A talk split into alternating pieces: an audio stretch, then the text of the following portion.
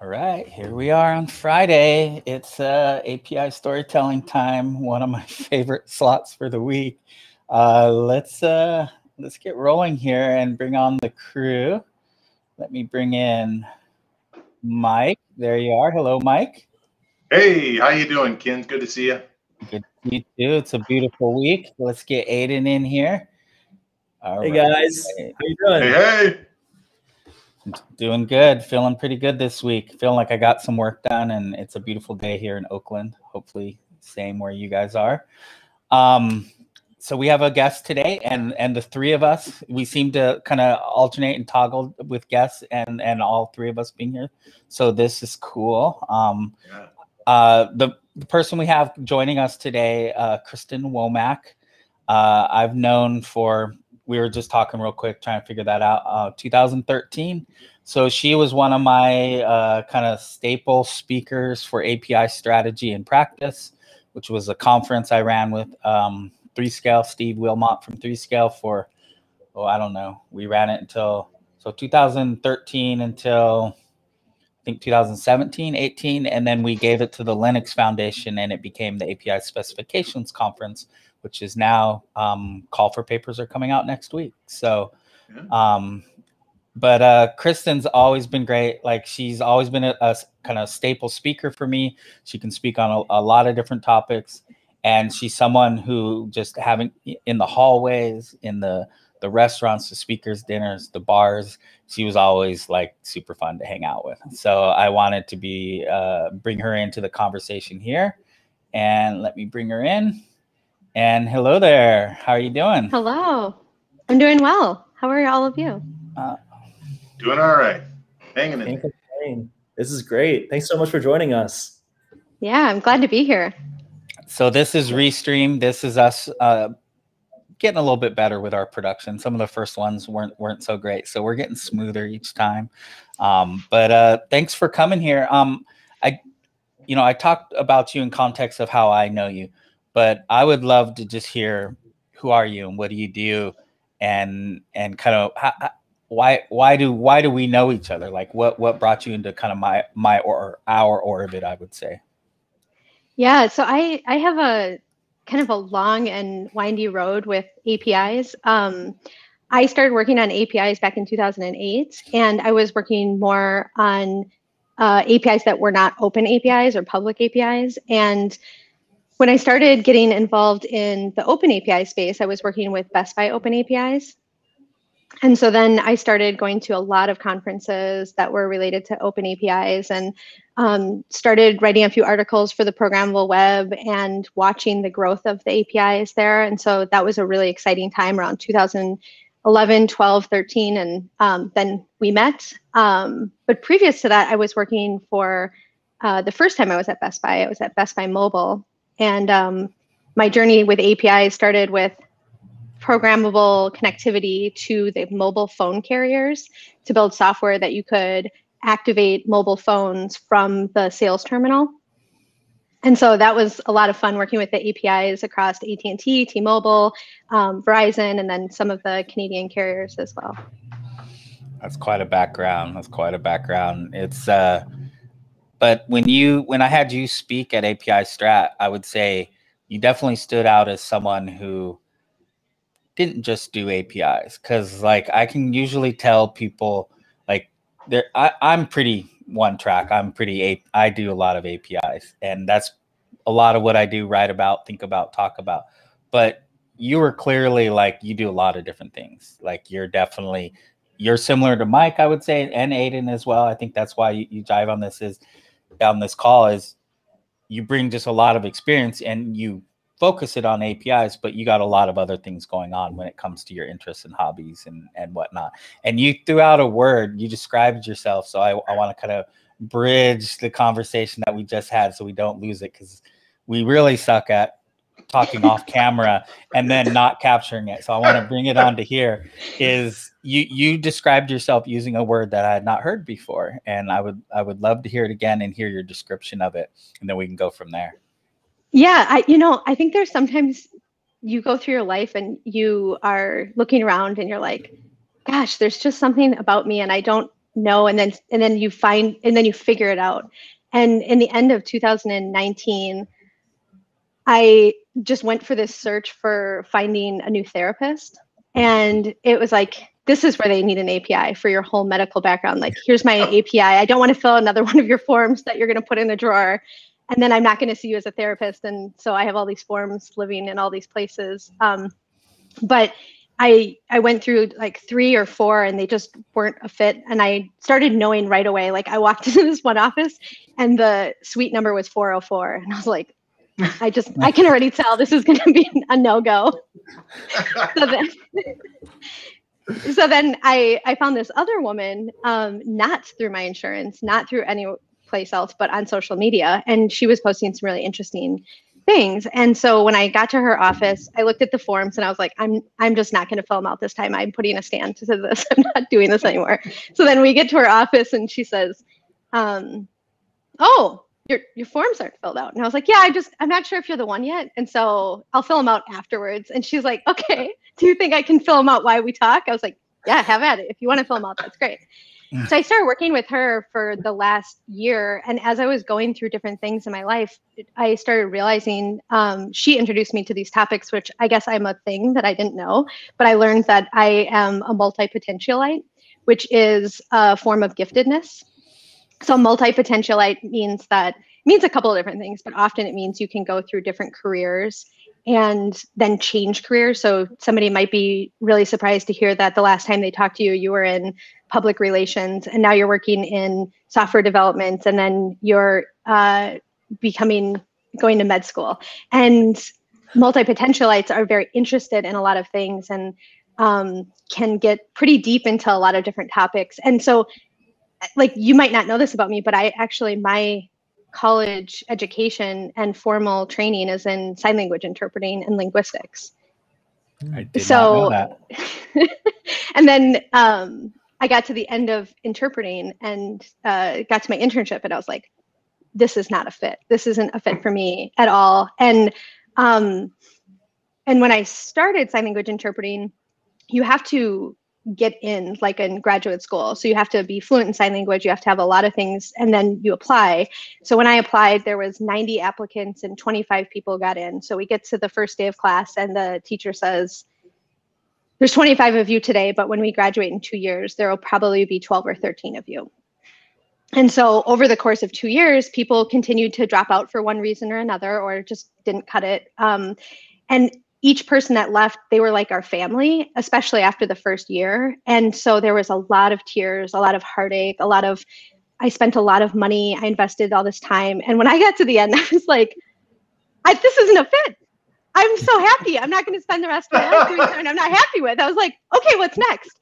And I just never realized about myself what kept taking me through all these twists and turns. And so when I approached APIs, I've brought a lot of the lens of like marketing, developer funnel. How do you really get to the developer experience that makes people love your product? Like, how do you move them further down the funnel to be a productive partner with each other? And you're, it's a very symbiotic relationship. And yeah, so I, I am a bridge. I love bridging people together, deaf people, hearing people.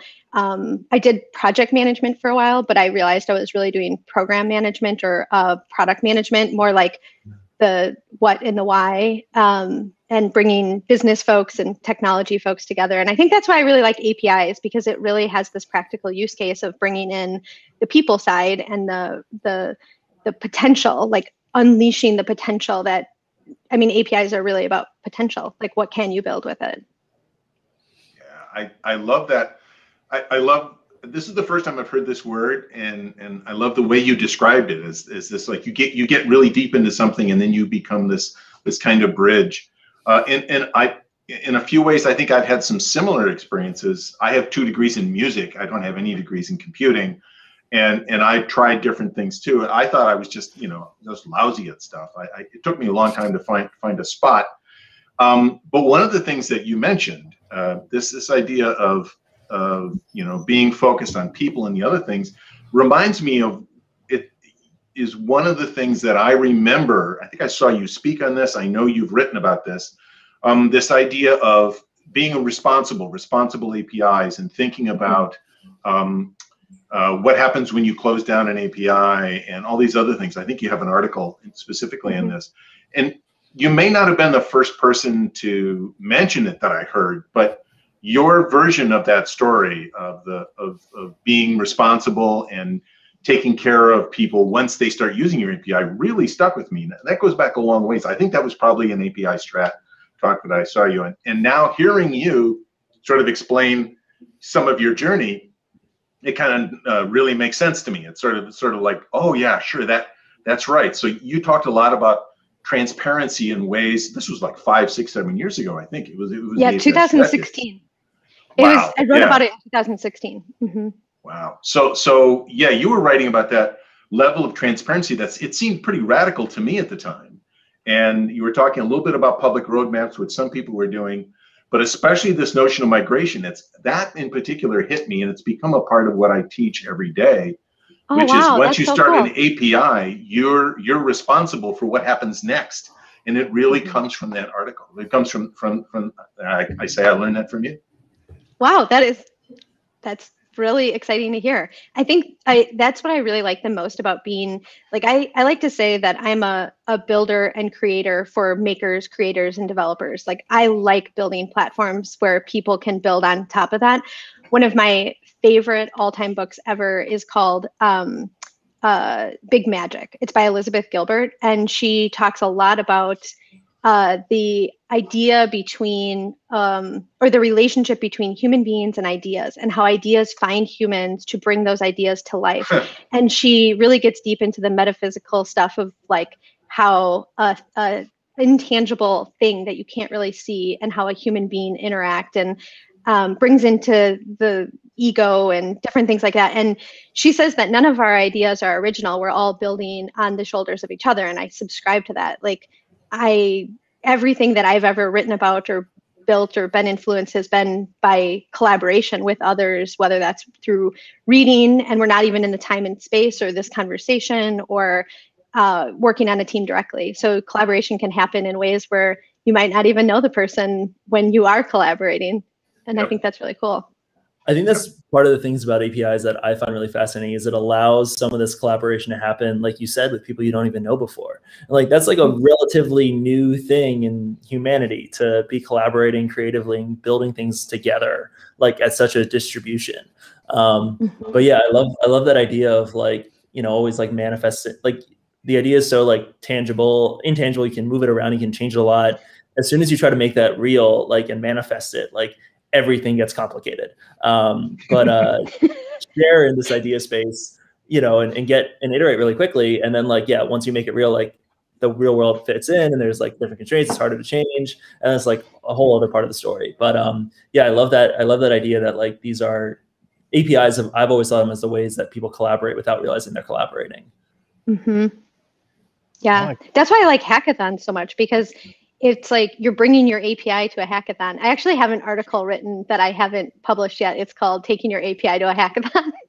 and it's like this idea of showing up with I don't know, your potluck item, the thing that you're contributing. And that's why I really like the hackathons where the tables are around the outside and people are sitting there. I mean, before COVID times, obviously. Um, like the launch hackathon that I, when I was at Best Buy, we were one of the sponsors, and the launch hackathon has 500 developers, and so you have all these tables across the, um, what is the building in San Francisco? The big hangar building that a lot of conferences oh, happen. Um, dang it, Fort. I, yeah. Uh, yeah, yeah, I can't think of the name. It's on the tip of my tongue.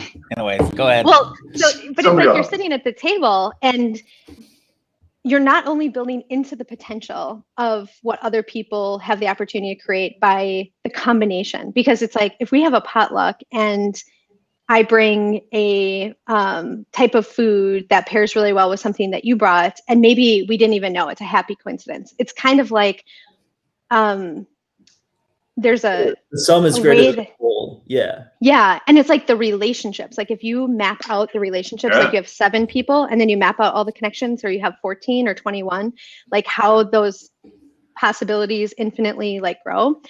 And but hackathons also have the opportunity to contribute back to the API because it's like when you're sitting at the table and you have 10 developers coming up with the same exact problem, you're like, oh, this is the problem that they're having that I'm not seeing when I'm back at the office working with the team.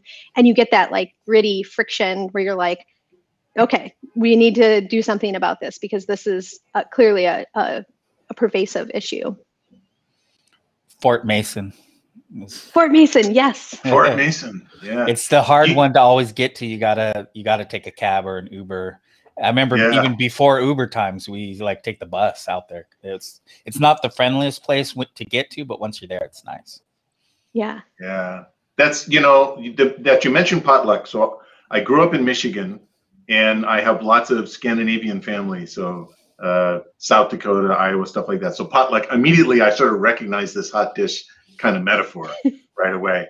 And then I love that you mentioned connections as well, because uh, uh, and potentials you've mentioned a couple times. Because my musical background was actually improvisation, jazz, and things like that, and that's totally what like what Aiden is talking about in the sense that you bring your horn, you bring your sensibility and your horn, and you have no idea what's going to be created until you're there. That's the only reason I'm doing this, so I can go to interact with others and create something that I could not have created by myself. I'm not here to record myself. I'm here to interact with others. And I Mhm. tend to think of APIs the very same way.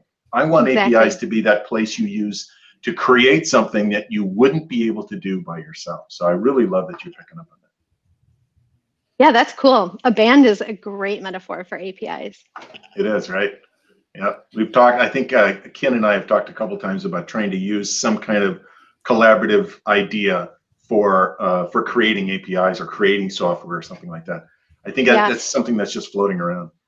So I'm like a big, big book person. And to close out the loop on the multi-potentiality and the rainforest mind, in case people are listening and they're like, wait, what is this? This sounds like this could be a thing. Here are two books that I would love to recommend because this one is called um, Rainforest Mind. So it's like a field guide. Okay. And she goes through and has these checklists. And you are either reading them and you're like, yes, yes, yes. Or I'm in a book club where one woman was like, no, didn't no. didn't even really understand the first chapter? And then um, and then how to be everything. This is a author out of portland. Actually i think they're both out of portland oregon. And um and she goes specifically into multi-potentiality polymaths how they're different um yeah overthinkers bookworm so to kind of close out that conversation i'll leave you with those two books I got Yeah. reading. I got reading to do. we, we got to get better with the show notes too. After Matt uh, Reinbold last week, I had to like add some bullets for what he contributed, and now we got to do. So I got to get better in a way. I have a question. So, so, so you've gone through this journey. You've done a lot of different things. You came from this background that not many people come into the API and tech space from. What are some of the kind of perspectives or insights you think that uh, that's like giving you, like looking back on it? Yeah, I mean, the first thing is that I guess as an observer and just sort of existing in the tech ecosystem, I see a lot of people, um, and and there's nothing wrong with this. This isn't. This is just an observation. It's like the people uh, talk about tech as being like in tech, or trying to break into tech, or try to enter tech as like there's an in and there's an out. And I guess for me, I just that concept is really foreign, but it's been a helpful concept of observing other people going through that journey because it helps me to reflect back on my own journey, which is, um, I guess it, it dovetails kind of nicely to the conversation you were having with Lorinda, like about what is technology supposed to be? It's supposed to be about people and creativity. And so, um, you know, when I when I finished high school, I did not know what I wanted to do, and nothing seemed interesting to me. College didn't seem interesting. Getting a job, like I didn't really know what to do with myself. And so I um, traveled and I postponed going to college. And um, I got this office job on the side where I was kind of like traveling. But my friend who worked at the office, her her and her band were going on tour in Germany, and she was like, "Hey, I need someone to to fill in to backfill for my dad's office where I work." So I went there. I was like, "Okay, you're going to pay me cash per hour. This is great. I can do this." Um, and they wanted me to label all these files and it was an insurance company an insurance company what happens is you have these representatives representatives leave the company then all these clients become orphan clients and so anytime a representative left the company they took these orphan files and put them into a filing cabinet room and so when i went into this filing cabinet room it was like just piles and the Z's were in this drawer and the M's were over here mixed with the A's. And so I'm like filing them. And to give you context, this is about 2000 and or about 1999, 2000.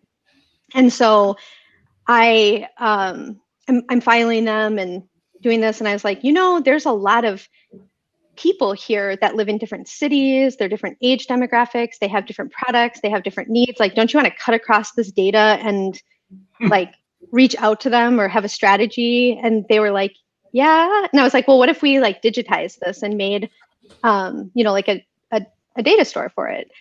Um, they were like okay. So then i started doing that. And then as i started expanding i started taking like classes in order to get that job done to like achieve my goal and so i started taking excel class that like got really far into visual basic and an access database class and then i realized like I really like this. Like, and hmm. but I never thought I was in tech. I just thought I was achieving something. And so then um, I went off to study sign language interpreting and I entered that program. And then I was realizing I don't want to do that, but I started studying communications. And while I was in college, one of my jobs was to work on the Lotus platform to build the website and to um, take care. I was like the technical person. I still didn't think I was in tech. And so, like, then to graduate college with a communications degree and a focus in writing, I still didn't think I'm in tech or out of tech. I didn't even think about it. But my first job then was a project manager on a technical team. And I worked on um, software development and a lot of deployments and releases. And I loved it, like, absolutely loved it. I love deployment pipelines. I love everything to do with releasing software but I still didn't think of that as breaking into tech. And so it is really just interesting for me to see now that there's like more of a like you're getting into tech or you're not in tech yet, or that you need some permission. And I think that because we've gotten too far away from the idea of solving problems and using technology to do that. And it kind of goes well with when you think about becoming a developer, you want to do all the things, code all the things.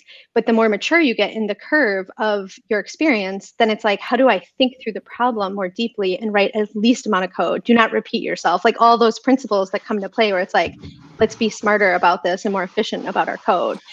And so, yeah, I, I mean, I want to get back to solving problems. And that's part of like diversity initiatives is like we need more people at the table solving problems and it's not necessarily about being in tech or out of tech. Like everyone should be in tech if they want to be solving a problem using technology.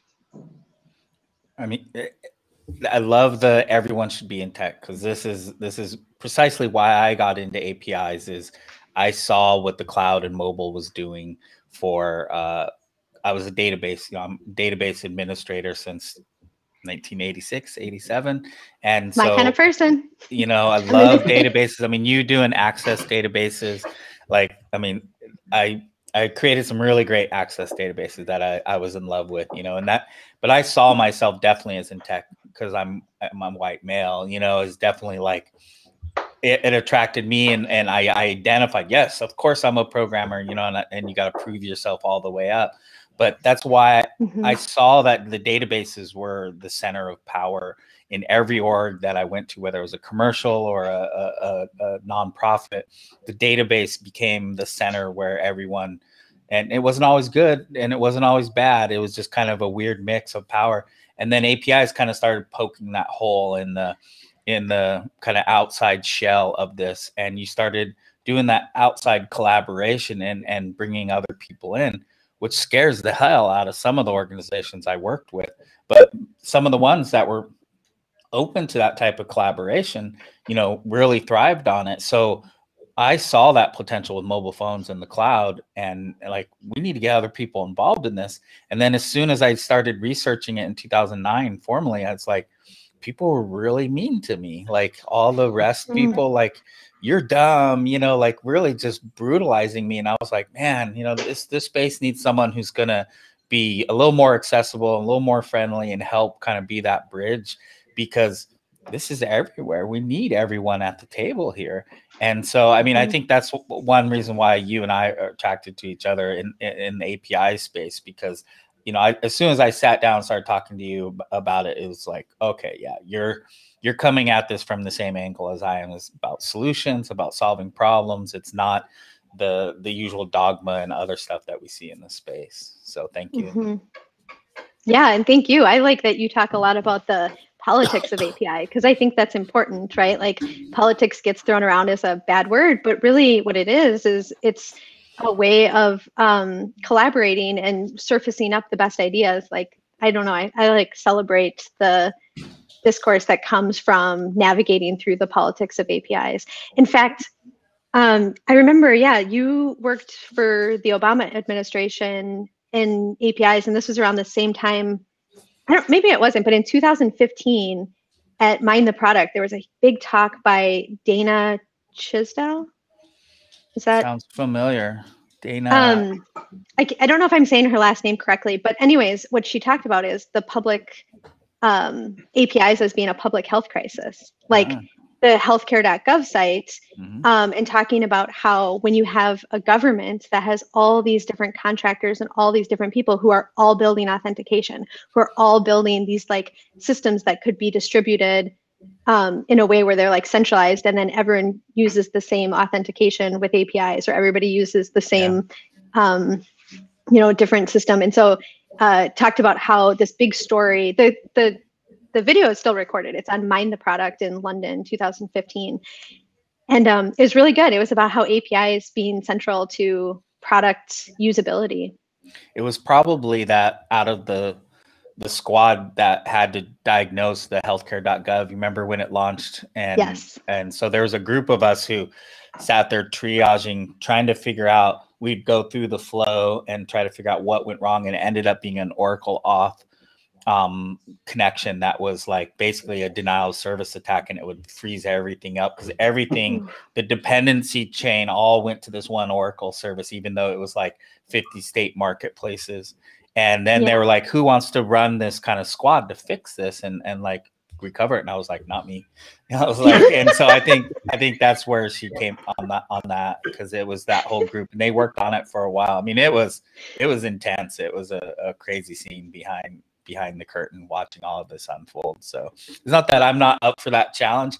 I was just like, that kind of politicking at that level, there was No. like, it's I'm not cut out for that. So yeah, it's uh it's interesting to learn um from the public data side. It's I Mhm. that's what kicked my entrepreneurial white male ego like flattened it is like up until 2013 i was like i can fix anything you just throw me into an industry and i'll figure it out i'll make you a web or a mobile solution sure sure and then i went and i was part of some of those and i saw the scope of problems and i was like oh oh Mhm.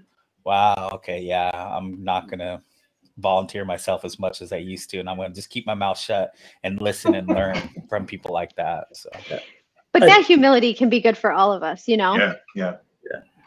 I think I think one of the uh, interesting pieces of all this is that there's such this uh, like bias towards like throwing more people or more time or more resources at a problem, and I think the the real solution, what excites me about uh, sort of bringing more minds and more diversity in thought into solving these, these issues and actually like solving a problem for for users at the other end, um, is that a lot of times just like different perspective is actually what you need.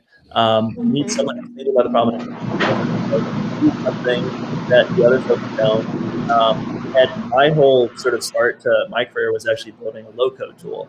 Um, and what's really cool about that is you could put your API in it, and then the designers and the non-programmers could build a solution. And you know, it wouldn't scale beyond like the first tens of thousands of users, but you learn so much so quickly because the people who are close to the stakeholders and close to the problem space didn't have to communicate that to, to the humans who were writing the code. They could just do it themselves and work really autonomously. So to me, like that's what, and that was only possible because of APIs. So uh, you know, it couldn't have fit into a monolith if the thing hadn't been composed in a way that made it sort of slottable and Lego buildable.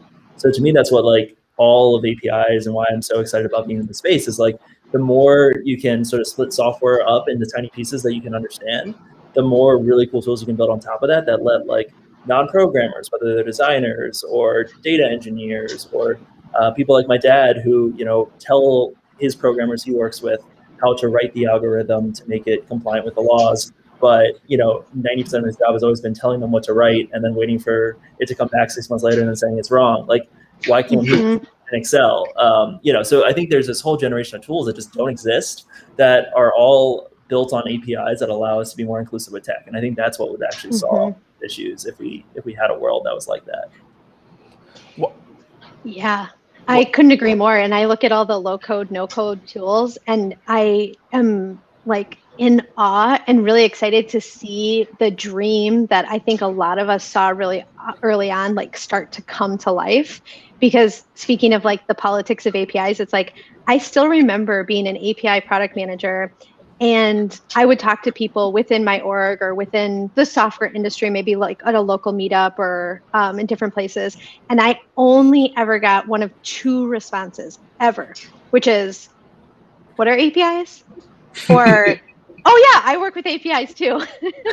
like, and, and like championing that inside of a large organization where you know, as I was leaving a large organization and trying to pitch, like, you know, wouldn't it be great if when you buy a refrigerator, for example, that automatically you get these callbacks, like maybe even like a webhook, I guess, of like, um, I'm listening, and now that the time is six months later, I know you need a new water filter, and I'm just going to send it to you because I know you're not going to want to look up the model, figure out where to buy it, figure out how to install it. It's just going to show up with really clear instructions or, you know, these just different things that automate and make your life less full of like friction that you don't need. Like we don't need to look up water filters and figure out where to buy them. And the, I mean, I've had this problem.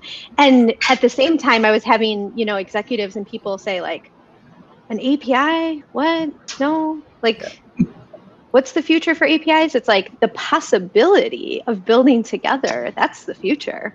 Yeah, it, increase revenue in the way that we currently understand versus create entirely new ways of Exactly. solving user problems. And and yeah, like why why am I ever buying air filters or water filters or any kind of like there should just filters should just happen. Like that should just, it should just exist.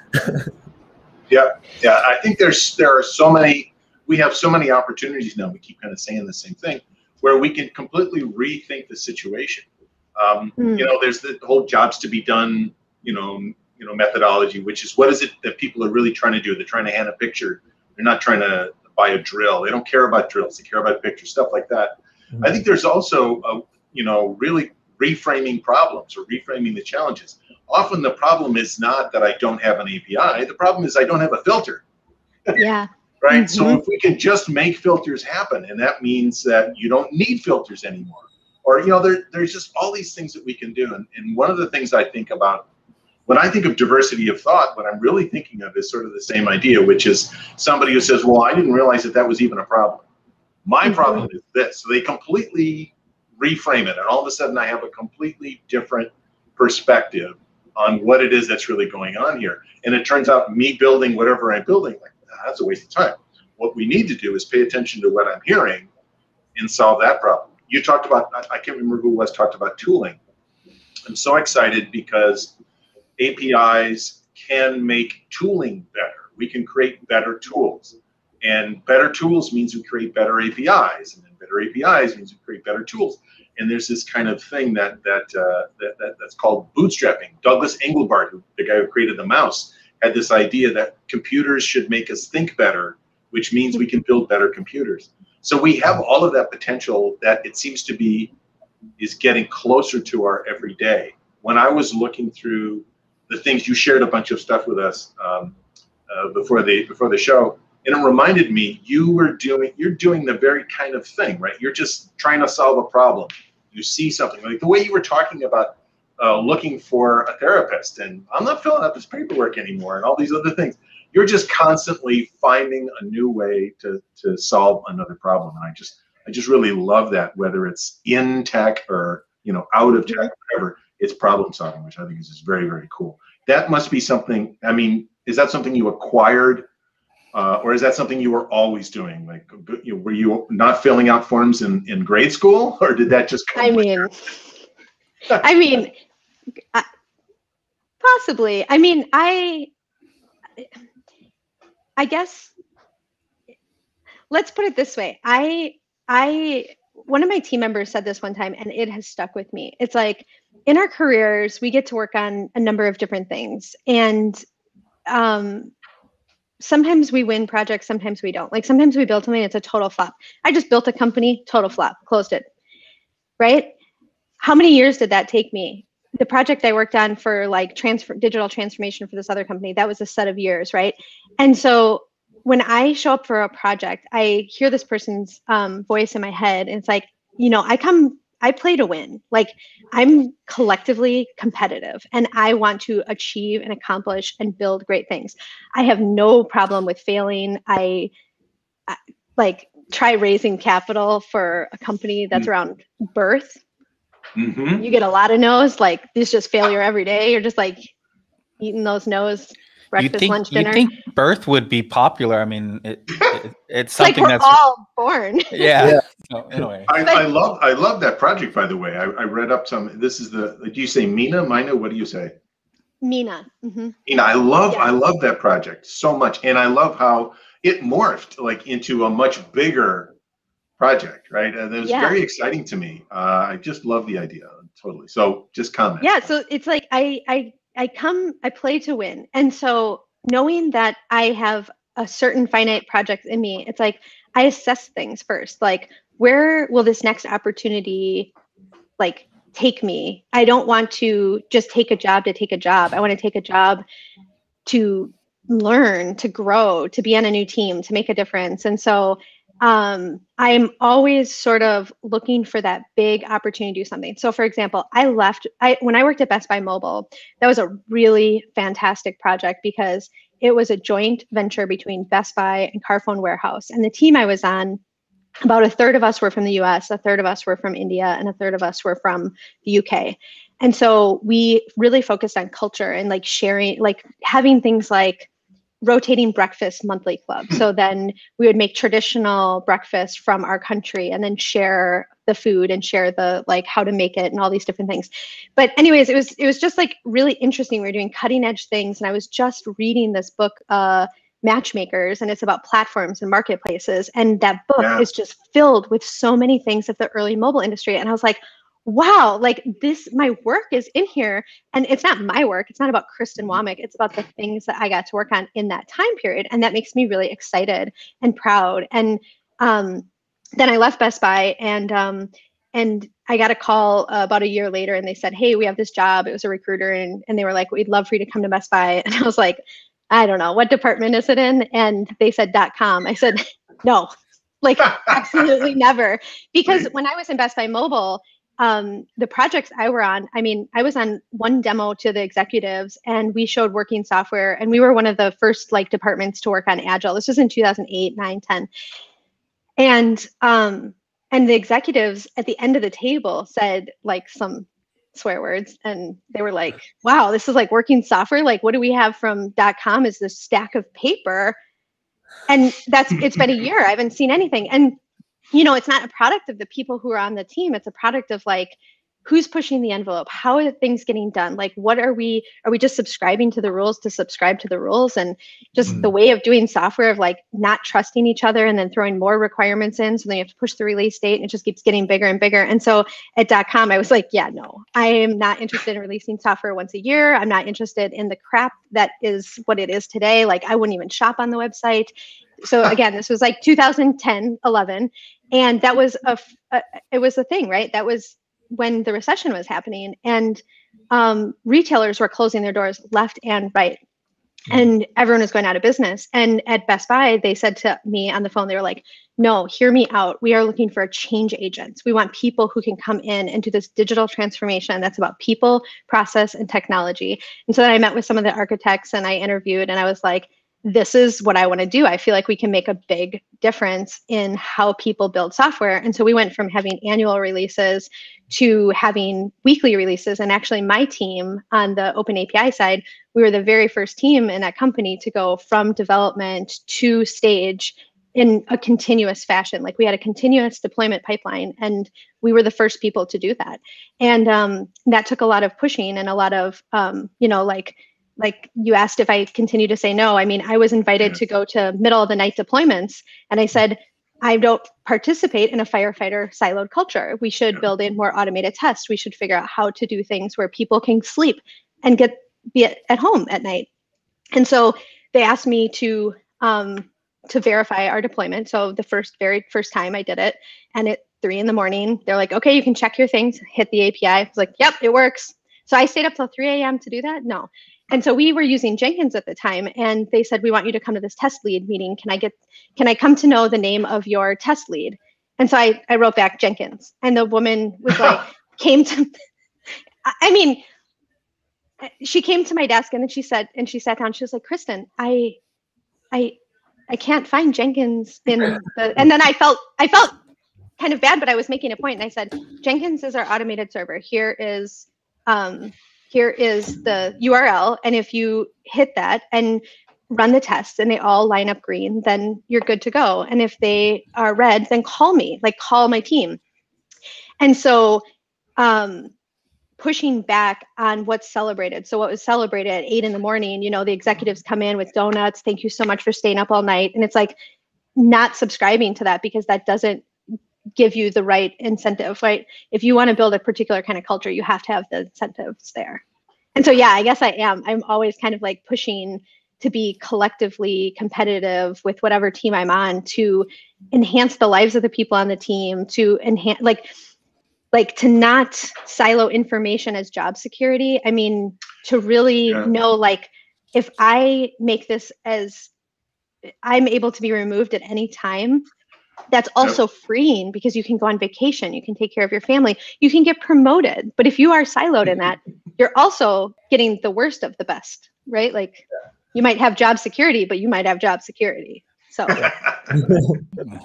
So yeah i like i like i like pushing for human potential right? Like what can we automate so that you can keep thinking about how to solve new problems and keep thinking about how to work together and um, yeah, so I, I really enjoy that. And so I come, I play to win. Like I like a big challenge. I like working with te- people that I think that we can do it and it's not toxic. Um, and I look for those things. I, I hear a lot of like different like scales here. Like like on, on the short term scale, it's like, yeah, silo things, secure information. On long term, like having a team that's super effective and ships software that people love is like the best job security. So like that's what we yes. should be pining for. Um, yeah. It's the same same kind of thing with your with your search for the therapist. Like someone may have taken the situation, be like, I'm going to make a stamp that like automates the form for me, and like I'll have five stamps I'll bring with me in my purse, and I'll just stamp the paper, and then like we're good. and you're just like, no, not playing that game. Going to play the other game. And um, yeah, that's what it takes. Like to to really solve problems is just like go in the room and be like, okay, like everyone's saying that the, the quote is like if i'd asked what they wanted they would have said faster horses but like yes you know it's, it's, seeing that yeah maybe we make life better by going after the human potential, going after all this, and not going after this other traditional way of building software that you know is optimizing for the way I feel this week, this month, but not how successful mm-hmm. we might be in a year. Mm-hmm. Exactly. Yeah. What? Uh, so I suspect you've. I, I, could be wrong, but you've always pushed. Um, so even when you're younger, you probably pushed, pushed, pushed on boundaries. Yes. And and uh, and ask questions. I could imagine you've always asked questions. But at, at what point in your life would you say you stop? You you you started figuring out that you weren't failing, that you were just kind of learning along the way and pushing and asking questions. Was there a certain age or time period, or or have you? I mean, I don't, I'm not saying you even have like put. Yeah, it's not failure. It's it's just it's Kristen testing asking questions and and and moving forward in different ways. Some successful and some not, but always learning. Yeah, I mean, I think I have my mom to blame for this. Um, uh, Kin, you know my brother. You've met my brother, but my mom. So it's my brother, uh, who's about two years younger than me, and my mom and I. And um, my mom, you know, if I ever asked her like, "Oh, I'm doing my homework. What's two plus two? I don't know. What is two plus two? and, and like in 1992 when the presidential election happened um, she said, okay, uh, you and your brother, the two of you go off and do your research. And both of you have to come to the conclusion, a joint conclusion of who I'm going to vote for, and do your work and then come let me know. And so we did our research and um, then we came back and said, This is who we want you to vote for. So then she went to the polls and she voted. And then the next morning, the three of us woke up and turned on the radio to listen to who won the election.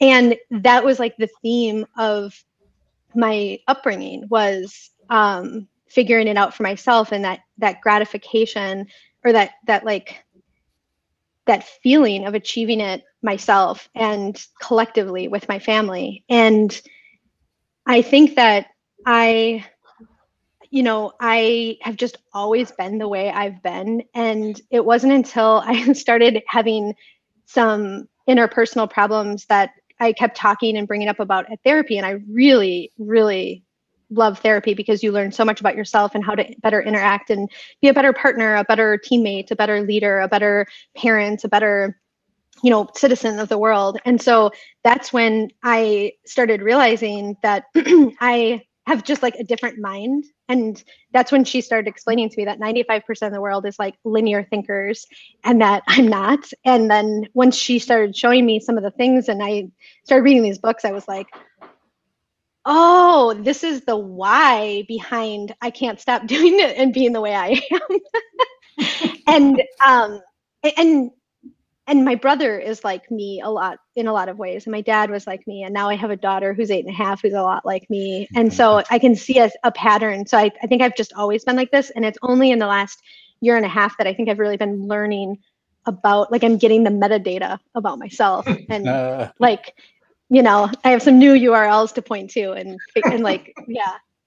Much richer metadata coming back from uh from from those new ones yeah, I I'm with you, and I mean we've talked about it before in, in this that this is kind of the API storytelling kind of route is I I didn't know who I was really, and I sucked at everything until I did API evangelist, and it honestly it's still part of my like oh I don't do much other things is because it's like the first good thing that I've ever been able to do because everything else was I was a loser. I just was not good at it. And then similar, the journey for the last bit, therapy, all of that, you know, like it, it starts showing who you you who you are, and you're like, well, wait, I'm not a failure. I'm mm-hmm. actually a different person. And like, and you start eh, the the past makes a lot more sense now than it than it did to yes. me before because I'm able to made that switch in the last. I would say I've only made it in the last five years where I'm just like. Mm-hmm okay, I'm actually very successful. And it's just all of this other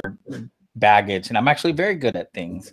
And mm-hmm. so storytelling, talking to people. I mean, we'll have to, I guess we'll have to explore how therapy fits in with storytelling and all Exactly.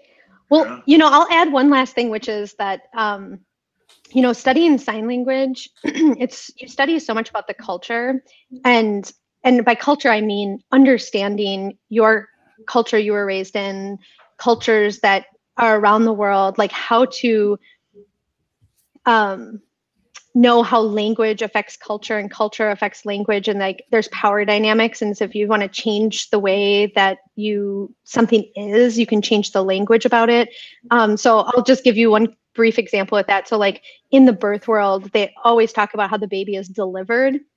Mm-hmm. you know this baby is delivered. A baby isn't delivered the person who is the birthing person gave birth or the baby was born. So delivered gives all the power to the system and to the doctor or the midwife. And the birth puts the active person. So like there's a lot of passive voice and there's and I and in sign language journey, um, I took linguistics in my second language. So I studied ASL linguistics, and then I got into linguists like George Lakoff and like starting to think about like how words and power and naming work and how they're all intertwined. And for me, that really lines up with API URLs and like how we design the information and how we design, you know, the document that comes back, or like thinking about JSON and and it's just it's all intertwined and so it's like oh all these twists and turns really added up to being able to be like really effective for me right now and it's like they were gifts along the way that kind of all added up into one story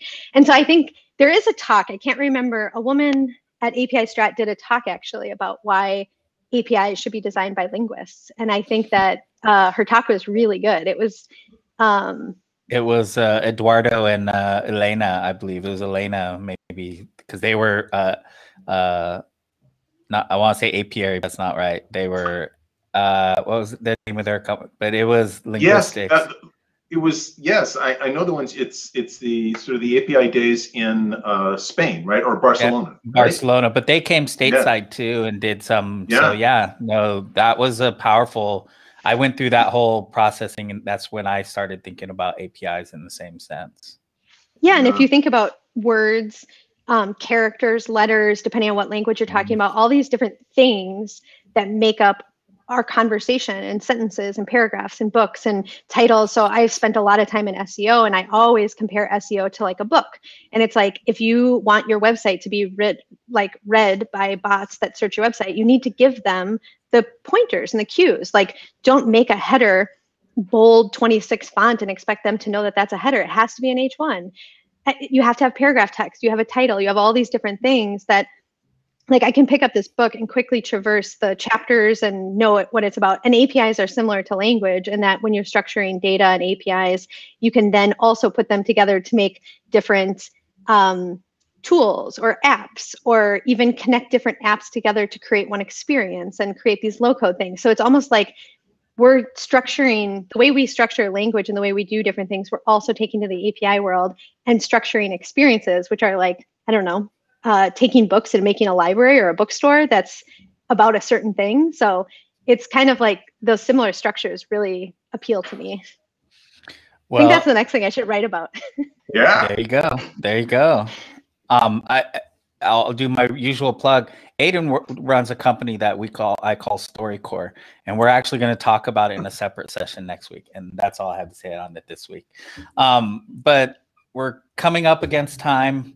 Um, so I, I, actually I got one thing on the birthing. So when my daughter was born, um, I was freaking out because my wife was screaming at me, and I went to the lady who was going to deliver, and I said, "Is it time to deliver?" And she's like, "No, hon, I don't deliver babies. You did this. You bring, you bring her into this world." And so I pulled Kaya into this world. So, anyways, but uh, thank you, Kristen, for coming and joining us. Thank you for yep. Thank you for having me. This has been such a fun time and listening to your other sessions. I like look forward to this each each time you publish one. I am like eager to listen to um, the conversation. So keep going. Cool. Thank you. Cool. Well, Thank we're you. we're happy to have you. We're having fun. We look forward to this time. Um, with that said, I'm going to let you go first, Kristen, and then uh, you enjoy your weekend, and we'll see you online, and hopefully we'll have you back someday soon. Cool. Thanks. Thank so, you. Awesome, you guys. Wow, that was another good one. Um, Has me thinking. I'm going to be thinking on this one all weekend now. I got a ton of reading I have to do now. All of a sudden, I, I got this book list I got to go over. It's fantastic. Yeah, it's great what what it triggers for the weekend thought. I really yeah. like this. Um, have a good weekend, Mike. I'm gonna let you go next. We'll see. Take you it easy, week. guys. See you next week. Yep. Enjoy. Cool. Bye bye. Alrighty, so I'm gonna send you a calendar invite for next week. We're doing the story course session so that I can uh, stop bringing it up. So, all right, I'll see you then. Um, have a great weekend. Alrighty, boss. Good to see you, man. Take her easy. Thank you so much. All right, another great one. All right, everyone, have a good weekend. We'll see you next week.